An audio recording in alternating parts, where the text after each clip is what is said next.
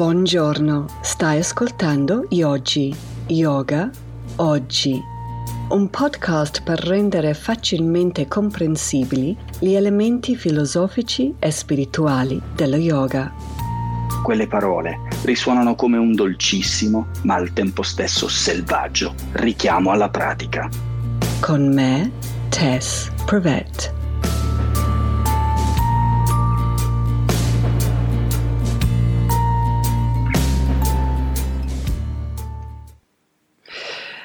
Ah, eccoci, finalmente andiamo a discutere un pochino sulla parte che io preferisco, devo dire, che è il lato spirituale dello yoga.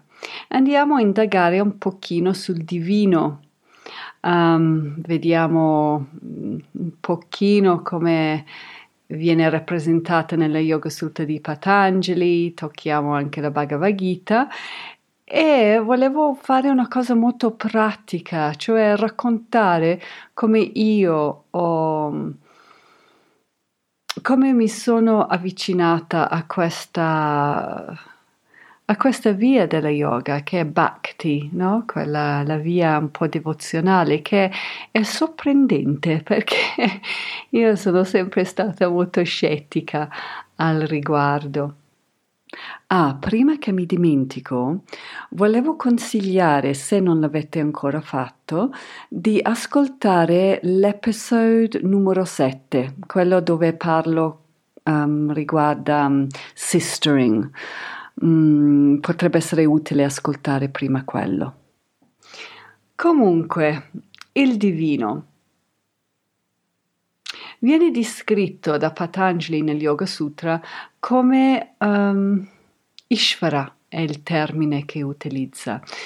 Ishvara è il termine generico per il divino, un umbrella term sotto di quale troviamo tutte le divinità specifici, no? da Vishnu, Krishna, Durga, eccetera, eccetera. Però si vede che Patanjali non ha voluto specificare. È stato questo utilizzo del termine Ishvara una scelta sua molto, si può dire, lungimirante, perché così facendo non ha escluso nessuno.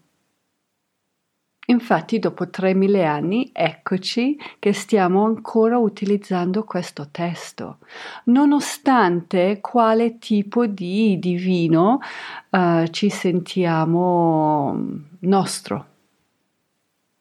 Lo trovo frustrante, lo dico che lui non ha menzionato specificamente il suo, però aveva il suo perché. Vediamo un attimino del perché uno dovrebbe avvicinarsi al un, ad un Ishvara. Perché? Mm, per me è stata una questione un po' di, di frustrazione, non nel senso generico sarvam dukam, come dice Patanjali, è Buddha, no? Il primo noble truth di Buddha è che c'è sofferenza. Non sto parlando di quella sofferenza che esiste sempre un pochino sotto la superficie, nonostante quanti piaceri riusciamo ad sperimentare, ottenere, eccetera, eccetera. Sto parlando invece di questa frustrazione che sentivo con il fatto che, che io ero e sono un insegnante di yoga e provavo nel mio modo ovviamente imperfetto a seguire tre dei sentieri della yoga e la quarta, questo bhakti yoga, invece avevo una specie di rifiuto proprio non volevo sapere. E ho sentito frustrazione perché dico, ma cavoli, io che insegno yoga, no? Faccio il possibile di seguire Jnana Yoga, la via della conoscenza, della, dello studio in modo che riusciamo a capire fino in fondo la nostra vera natura, almeno in teoria. Um, seguo anche Karma Yoga, questo via dell'azione dove sono pienamente coinvolta nella vita, seguendo al mio meglio il mio Dharma um, senza attaccamento. Sto seguendo anche um, la via di Patanjali, Raja Yoga. Tra parentesi, Patanjali questo termine non ha mai utilizzato. Comunque la via della meditazione. E Invece la via della devozione mm, proprio non volevo sapere. Allora ho detto ma non va bene. Cioè mi sentivo un po' un, come si dice, stavo soffrendo un po' di imposter syndrome. Come posso insegnare se non almeno provo ad avvicinarmi anche a questa via? Voglio sottolineare qui che non è che tutti noi dobbiamo per forza seguire tutti i quattro sentieri. Vivekananda, che è stato abbastanza revolutionary, ha detto guarda che non è che dobbiamo fare per forza come vuole la tradizione che seguiamo queste quattro strade in modo hierarchical. Possiamo semplicemente scegliere quello che è più idonea alla nostra carattere. Questo è stato fantastico, perciò non ci dobbiamo sentire in obbligo di, di fare tutti a quattro. Ovvio, più strade che facciamo, in teoria più progressi facciamo. Allora mi sono detto, vabbè, dai, mi sono tirato su le maniche e ho detto proviamo anche questa strada qua. E sono andata sia ad indagare, a parlare con persone che erano più avanti nella strada rispetto a me e mi sono tuffata un po' di più nella Bhagavad Gita e nella Yoga Sutta di Patanjali per pescare quelle, quelle parti che parlavano di questo famoso Ishvara. E, ehm, ed è stato enlightening. Ad esempio, nel Yoga Sutta di Patanjali, capitolo 2, numero 44, ho scoperto questo termine che mi ha molto cambiato le carte in tavola. Il termine è Ishtadevata e vuole dire la nostra versione del divino. E ho detto wow, che bello, no? Posso scegliere. E già con questo mi sono sentita un po' più leggera come se avesse un pochino più libertà. Per um, rinforzare un pochino questa idea, adesso vi racconto un anecdote detto dalla, di Ken Robinson, che adoro, questo esperto nella educazione, che ha fatto un TED Talk. E, um, ha raccontato questa storia che mi ha fatto molto ridere. Lo dico prima in inglese perché secondo me rende di più. There was this young girl at elementary school who was particularly rajasic, possiamo dire in termini yogici. She was very agitated and um, she had a hard time just sitting still and relaxing. So one day she was in, in an art class and she was drawing. And the teacher noticed that she was particularly still, absorbed in her work, fully concentrating on what she was doing. So the teacher goes to her and looks over her shoulder and says, So, what is it that you're drawing? And the little girl pipes up with, I'm drawing God. And the teacher says, But no one knows what God looks like. And the girl says, They will in a minute. allora, prova a tradurlo, anche se non è facilissimo. C'è questa ragazzina in elementare molto agitata, um, faceva fatica a concentrarsi e si trova in una classe di disegno, no? E la maestra nota che improvvisamente questa ragazzina è lì, ferma, in silenzio, completamente assorbita da quello che sta facendo. La maestra va lì per indagare e dice: Ma cos'è che stai disegnando? Ah, dice la ragazzina, io sto disegnando Dio. E la maestra dice: Ma nessuno sa come è fatto Dio. E la ragazza dice, lo sapranno tra poco. E più o meno è così. Comunque mi piace molto questo e questo è il concetto. Come quella ragazzina lì possiamo scegliere. Il divino, l'Ishvara, può prendere la forma che vogliamo. Bellissimo questa cosa. Allora, secondo la tradizione, prendiamo i tempi di Patanjali, il secondo e terzo secolo, nei suoi tempi la forma che prendeva uh, Ishvara era Vishnu o Shiva o Krishna, l'avatar di Vishnu. Ma per me era ancora forse un po' presto per sperimentare con queste forme non li sentivo mio, non so come dire. E poi traditionally come si facevano a scegliere il loro Ishta Devata? Beh, un modo era attraverso i storytelling. La, c'è una fortissima tradizione orale in India dove questi racconti dei diversi divinità venivano condivisi con il pubblico e così ognuno si sentiva attratta in qualche modo al loro Ishtadevata. Se no, ad esempio, un altro metodo era quello di studiare proprio i testi antichi, da dove venivano fuori questi racconti.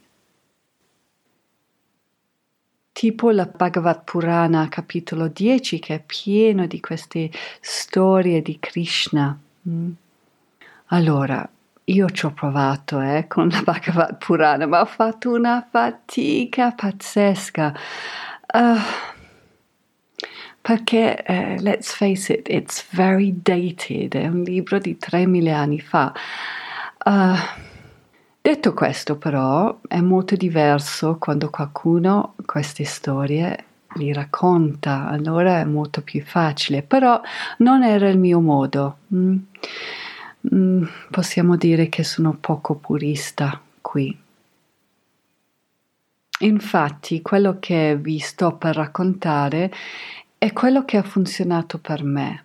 Non vuol dire che è quello giusto o sbagliato o che è quello vostro. Come tutto nella yoga bisogna un po' sperimentare. Torniamo all'Ishtadevata. Abbiamo questo concetto molto bello che possiamo scegliere la forma e a me piace come metafora a pensare dei tagli biscotti, si dice le formine dei biscotti, no? Stiamo facendo biscotti e possiamo scegliere un'infinità di forme diverse. Ma l'impasto rimane lo stesso. È così anche con le diverse forme del divino nella tradizione yoga. Le forme potrebbero essere diverse, ma la sostanza è sempre lo stesso.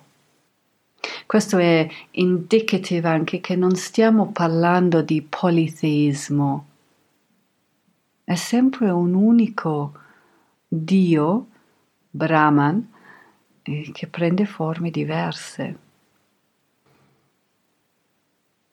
allora mi sono detto, ok, devo scegliere una forma, questa roba di Vishnu proprio non me lo sento, preferisco qualcosa un po' più vago. Mm? Tornando alla metafora dei biscotti, prendo la taglia biscotti a forma di, di cuore, che è sinonimo con l'amore. Esperimento con questo immaginando che l'amore dei miei amici, dei miei parenti, eccetera, eccetera, era il mio divino. E devo dire che per un pochino, almeno all'inizio, mi ha aiutato, mi ha aiutato a mm, superare questo rifiuto iniziale che, che, che ho avuto. Prendiamo la formina numero due perché ho deciso di cambiare e ho preso la formina di stella, sinonimo dell'universo. Ho cominciato a sperimentare con questo come mio Ishtadevata perché? Perché mi rendevo conto che il divino deve essere qualcosa di molto più grande di me. non c'è niente più grande dell'universo, no? Ma non è che ha funzionato molto bene, forse perché era troppo grande, era troppo poco limitato, poco definito. Allora avere un bhava, si dice in sanscrito, un feeling di amore o di devozione verso qualcosa di così sconfinato che non so, è come se non, a, non, avevo niente alla quale aggrapparmi, non so bene come, come spiegarlo. Allora ho cambiato di nuovo. Prendiamo la formina, questa volta, di albero, sinonimo della natura. Ho fatto un po' di downsizing. La natura mi sembrava un po' più piccolo, no? In più, non solo che la natura è più grande di me, ma ha i suoi ritmi, ha la sua volontà, che è diverso dal mio. Sono andata avanti a utilizzare la natura come mio Ishta Devata per tanto tempo. E poi alla fine ho detto, oh, vabbè, dai, Adesso mi sento pronta per buttarmi. Allora prendo la formina, questa volta a forma di persona, per vedere. E devo dire che mi ha dato di più. All'inizio ho utilizzato anche una forma femminile, è buffo perché c'è questo filosofo greco che si chiama Xenophanes che ha fatto questo thought experiment. Lui ha detto, se i cavalli dovessero credere in Dio, vedrebbero Dio in forma di cavallo. È ovvio se ci pensi. È ovvio, ma non è necessario nel senso che ad esempio per gli Hindu c'è mm, Hanuman che è il dio scimmia, c'è Ganesh che è mezzo uomo, mezzo elefante, non è che per forza deve essere visto come noi. Però cavoli, aiuta, aiuta assai, almeno per me, immaginare la mia Ishta Devata nella mia forma. Nella tradizione abramic, in Genesis credo, di questa tradizione devo ammettere che so praticamente nulla. Comunque c'è scritto questa cosa che uomo è fatto nell'immagine di Dio, no? Ed è paradossale perché in questo caso è quasi come il Dio è fatto nell'immagine dell'uomo per aiutarci. Sottolineo qui che non sto parlando di una persona cosmica. Eh? Brahma non è una persona cosmica perché non è non è fatto di prakriti, non è fatto di materia. È proprio per questo che è molto difficile descriverlo in parole. Ed è proprio per questo che peschiamo delle forme e delle qualità che possono aiutarci a rapportarci con questa entità. Parlando di questa idea che l'uomo è fatto nell'immagine di Dio, ho sentito un lecture molto bello di Edwin Bryant, un rinomato indologo, e stava parlando proprio di, di questa cosa qua, no? E ha detto che i teologi cristiani direbbero che denota che quello che abbiamo in comune con Dio è la ragione. E questa è una qualità. Un teologo indù invece direbbe che Dio ha infinite qualità. E Bryant ci invita a pensare ad esempio alla bellezza. La bellezza ha bisogno di una forma. Infatti sottolinea lui che la parola in sanscrito per bellezza, cioè rupa, è lo stesso della parola forma. Non puoi avere la bellezza senza forma. Per me è necessario a pensare del mio Ishtadevata con qualità e con forma. È semplicemente perché è instrumental mi provoca più facilmente un sentimento, se vogliamo, de- devotional. Però mi sembra anche giusto sottolineare che nel nostro campo ci sono diverse scuole di pensiero, anche traditionally, che pensano di, del divino come qualcosa di senza qualità e senza forma. Allora qui uh, invito ognuno di, di provare diverse possibilità per trovare quello che sentiamo che funziona meglio per noi.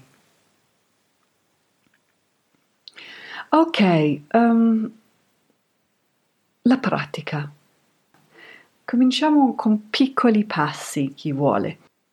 Vi invito di cominciare ad sperimentare con forme diverse che potrebbero prendere il vostro versione del divino, il vostro Ishtadevata. Um, Edwin Bryant ha utilizzato questo termine, termine, lui ha detto possiamo, we can date the divine. Sperimentiamo con diversi, al limite non succede nulla. Perciò cominciamo. Preferite l'amore? Uh, Gesù? Durga? La natura? Va bene. Eh sì, è poco traditional, ma è un inizio. Basta iniziare. Oh, c'è questa sloka nella Bhagavad Gita e adesso non me la ricordo esattamente com'è. Comunque è dove Krishna dice: Guarda, sto parafrasando, guarda che puoi scegliere qualunque forma uh, alla quale essere devoto perché tanto sono sempre io. Anche questo è molto indicativo, credo. Ishta Devata, la etimologia, questo Ishta viene dal desiderio, il nostro divino desiderato, indicando che è una forma questo che ci provoca o può far crescere questo bhava, questo sentimento amorevole. Allora ci chiediamo qual è, eh, qual è questa forma che potrebbe forse provocare questo grande sentimento in me o quale si almeno sia vicina. L'idea dell'universo mi lascia fredda? idem con, non lo so, Shiva, va bene, proviamo qualcos'altro. Lo scegliamo e lo proviamo per due, non lo so, tre settimane almeno. E poi cosa ne facciamo? Volevo lasciarvi con una piccola pratica, poi la prossima volta uh, andiamo un pochino più in profondità. La pratica per adesso potrebbe essere quella di durante la giornata, quando abbiamo una ragione per cui essere grati, ringraziamo quella forma che abbiamo scelto. In continuazione, nonostante quanto sia piccolo quella cosa che ci è successo, non lo so, si è liberato um, un posto nel metro super affollato, ringrazio il mio Ishtadevata. E, ancora meglio, provo a pensare all'immagine di quella forma lì. Questo è stato l'inizio per me. E perdonatemi che non è un po' più traditional, un po' più purista. Um, avrei preferito anch'io, ma è andata così e volevo condividerlo perché non è che possiamo aspettare nella speranza che qualcosa casca dal cielo e che abbiamo l'illuminazione verso la nostra Ishta Devata. Non funziona così. Dobbiamo fare un po' di elbow work. Dobbiamo essere un po' più proattivi se vogliamo vedere qualche progresso. L'altra cosa che volevo suggerire è che è una cosa molto personale. Come dicevo, l'etimologia di Ishta Devata viene da desiderato ed è qualcosa di intimo. Non è che lo dobbiamo dire a nessuno. Teniamocelo per noi, soprattutto a questa parte iniziale che è così delicato. Bene, grazie per l'ascolto. Vi invito di condividere questo episodio se vi è piaciuto, non lo so, un link in un'email o verso, attraverso il vostro social media sarebbe un grande aiuto. Se avete sentito via iTunes e vi è piaciuto, se volete lasciarmi un review positivo, anche questo aiuta le persone a trovarmi. E um, chi invece è interessato a praticare con me, io ho il mio centro yoga Lotus Pocus a Milano in zona Isola in via Pepe 36, il sito web è lotuspocus.com. Siete benvenuti. Grazie. Volevo ringraziare Laura Kidd, cantautrice e produttrice discografica per la musica. Questo brano si chiama Slow Puncture. Per sentire di più vai a shemakeswar.com.